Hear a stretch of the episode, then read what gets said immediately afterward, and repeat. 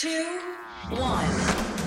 Seven things you don't really need to know, but probably should. I'm Ciara Revins, and this, this is the Sunday 7. On today's episode, new study results mean you might want to postpone your next manicure. Scientists control lightning with the power of lasers, and we say farewell to an aviation giant. But first, it was on this day in 1971, Apollo 14, the third US manned moon expedition, landed near the Fra Mauro crater.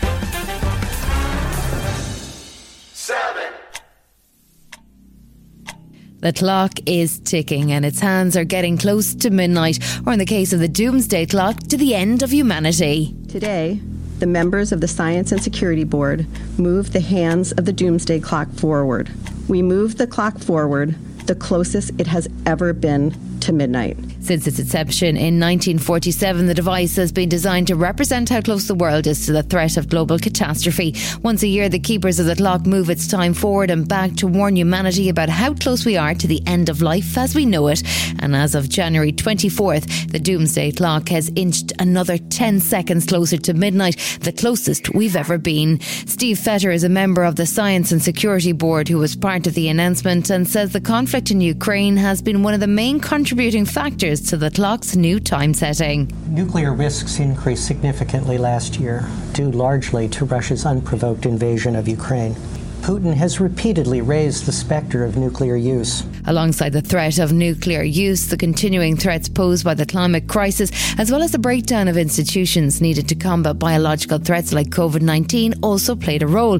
As Cambridge University expert on existential threat Paul Ingram explains, nuclear use has always been a concern for the scientist who created the clock. It uh, emerged at the beginning of the Cold War to, uh, to give a sense of the urgency uh, to achieve nuclear disarmament and to climb out of the abyss that we were facing in the early 1950s. When it first started ticking, it sat at seven minutes to midnight. But just two years later, when the USSR tested its first atomic bomb, the hands were moved to three minutes to midnight. Полевой столб, поднимающийся с земли, быстро увеличился в объеме. In 1991, as the Cold War cooled down, the clock was set at its furthest time from catastrophe, 17 minutes to midnight. In the years since, the clock's hand has steadily crept closer to midnight. In 2020, geopolitical tensions and the climate crisis pushed the hand to just 100 seconds to midnight. Tonight, the desperate battle to contain California's historic fires is now a race against time. But now in 2023, the panel warns that humanity's existence is at greater risk than ever before. If we maintain an addiction to competition and to conflict as a way of managing our social interactions and our interactions with the ecosystems, uh, we will perish. It's a stern warning all around, but as Paul shared with WION News, not all is lost. I think as the threats get larger and that we become more aware and we understand them better, there is hope that we do change our practices and the way we think and approach these things.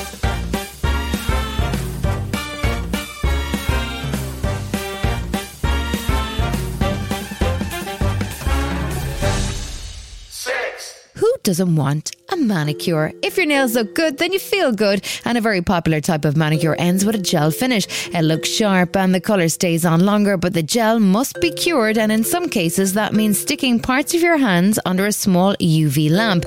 But now, according to a new study, the UV light coming out of these lamps could be doing you harm. Researchers at the University of California, San Diego, and the University of Pittsburgh have found that the UV can damage DNA and cause mutations in human cells, potentially increasing your risk of developing skin cancer. We wanted to understand their molecular effects and their cellular effects. That's Maria Zhivagui, the study's lead author. In the lab, Maria and her colleagues exposed different types of cells to the UV radiation emitted from the devices. They found chronic use can lead to cell death and cancer causing mutations. Cells mutated even after one 20 minute session. This is very concerning because at this level, we know that these UV radiation are actually affecting the deep layers of our skin. These mutations that we observed experimentally do match and resemble the mutation pattern observed in human cancers, especially the skin cancer. And while more study is needed to determine if the machine increases cancer risk, Maria recommends limiting exposure to the UV radiation devices. Make sure to use preventative measures, for example, gloves or sunscreen on the hands before going in the machine. The reward may not be worth the risk. Still to come on the Sunday 7, the threat of AI in the media and why TikTok CEO is testifying before the US Congress.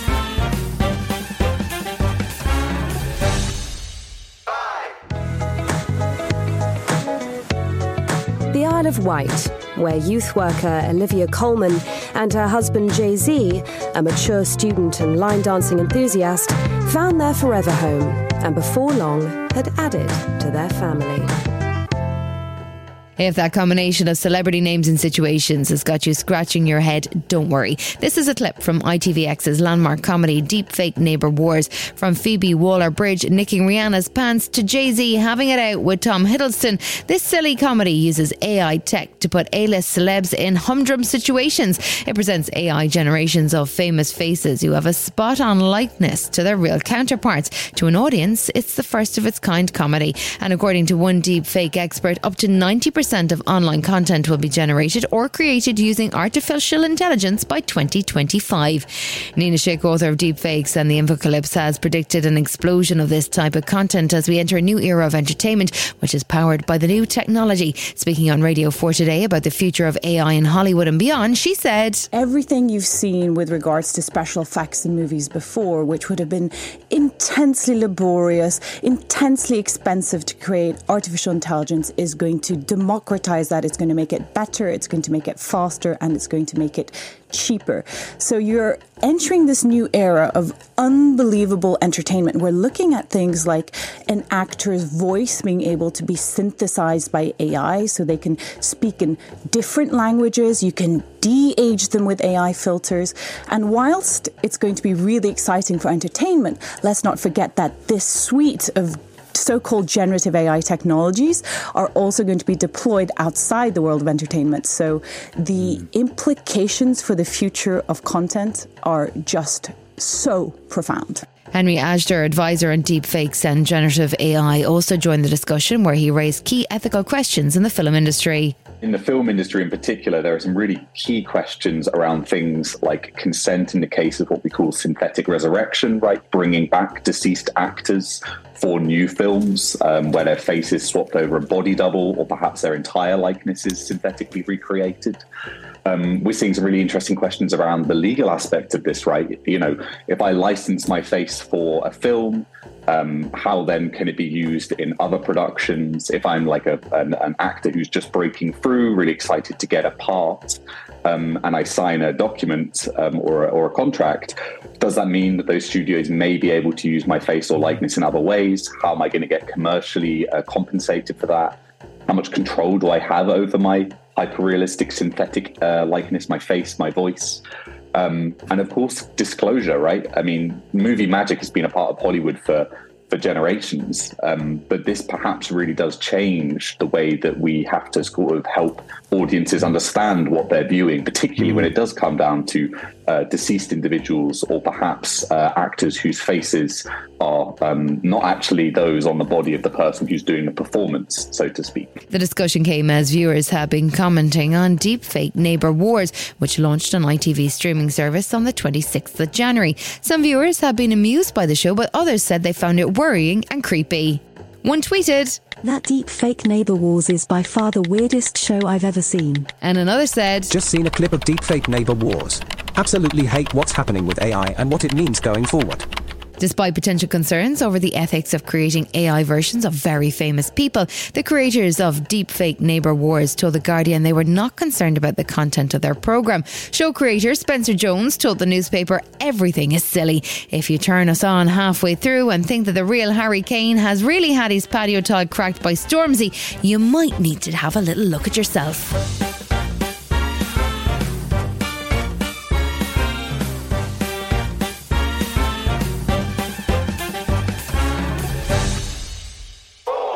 TikTok CEO Shou Chew is about to testify before Congress over security concerns. He'll first face the Energy and Commerce Committee in March. Its chair has accused TikTok of knowingly allowing the Chinese government to access American user data. It all comes as lawmakers are scrutinizing the Chinese owned app and its future. TikTok has more than 100 million users in the US, and next month, the House Foreign Affairs Committee plans to hold a vote on a bill aimed at blocking its use over national security concerns. TikTok has tried to reassure Washington that its user data can't be accessed and that its content can't be manipulated by the Chinese government, but lawmakers have demanded more information. They want to know its impact on young people and details on potential sexual exploitation of minors on the platform. TikTok confirmed on Monday that Chew will testify. They said, We welcome the opportunity to set the record straight. Still to come on the Sunday 7, scientists messing with lightning and primates singing their hearts out. Right after this. It's that time of the year. Your vacation is coming up. You can already hear the beach waves, feel the warm breeze, relax, and think about work. You really, really want it all to work out while you're away. Monday.com gives you and the team that peace of mind. When all work is on one platform and everyone's in sync, things just flow wherever you are. Tap the banner to go to Monday.com.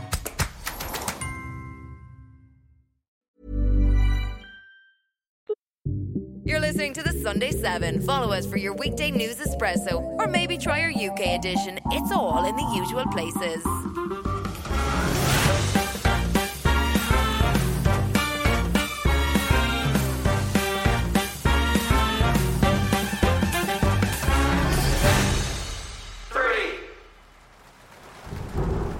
Lightning strikes happen all the time. Like, seriously, all the time. We're talking dozens of strikes every second. Most of them are within clouds, but enough still hit the ground to cause some major damage. They can start forest fires, injure or kill people, and can cause extensive damage to buildings and power lines. To mitigate some of these risks, buildings around the world employ a simple technology demonstrated by a certain Benjamin Franklin back in the mid 1700s to protect against strikes the lightning rod.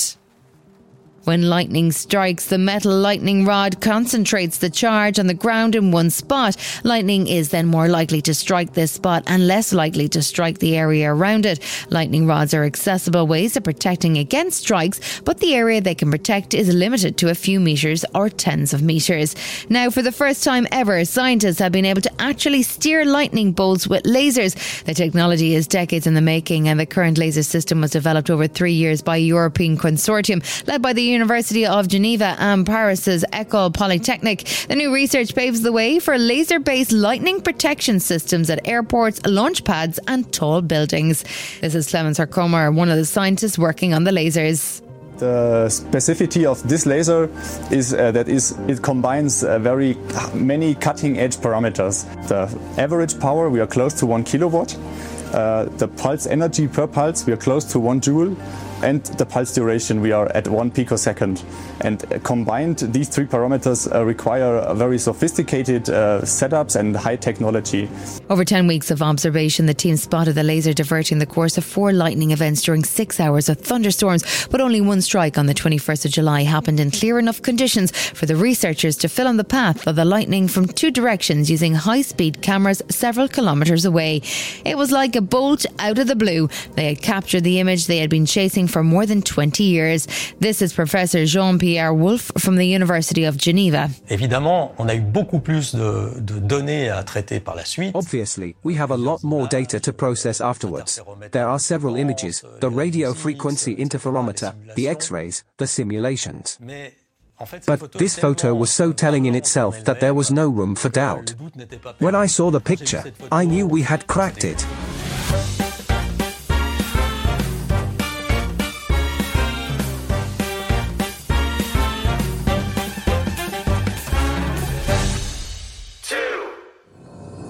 Chances are you've heard about the plane with the spiral staircase in first class. The plane with the two wide aisles and the three widescreen movies and the eight-foot ceilings in economy.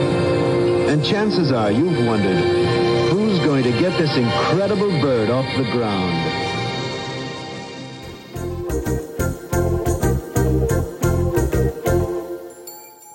It was a fond farewell to the so called Queen of the Skies as Boeing delivered its final 747 aircraft to Atlas Air, marking the end of the jumbo jet era. Thousands of Boeing employees, including those who developed the jet in the 1960s, watched the last delivery of the historic plane. Thomas H. Gray is one of them. It's a certain amount of nostalgia thinking about the fact that it is uh, line number 1574. And considering I was there on number one, it's, uh, it's been, been uh, quite a story. The Boeing 747 was the world's first twin aisle jetliner, helping bring affordable air travel to millions of passengers. It was designed and built in 28 months, and Pan Am was the first airline to introduce it in 1970. However, in more recent years, customer demand has since eroded as Boeing and Airbus have developed more fuel efficient planes. British entrepreneur Richard Branson, who was inspired to start an airline with a single Boeing 747, called it a wonderful beast as he bid farewell.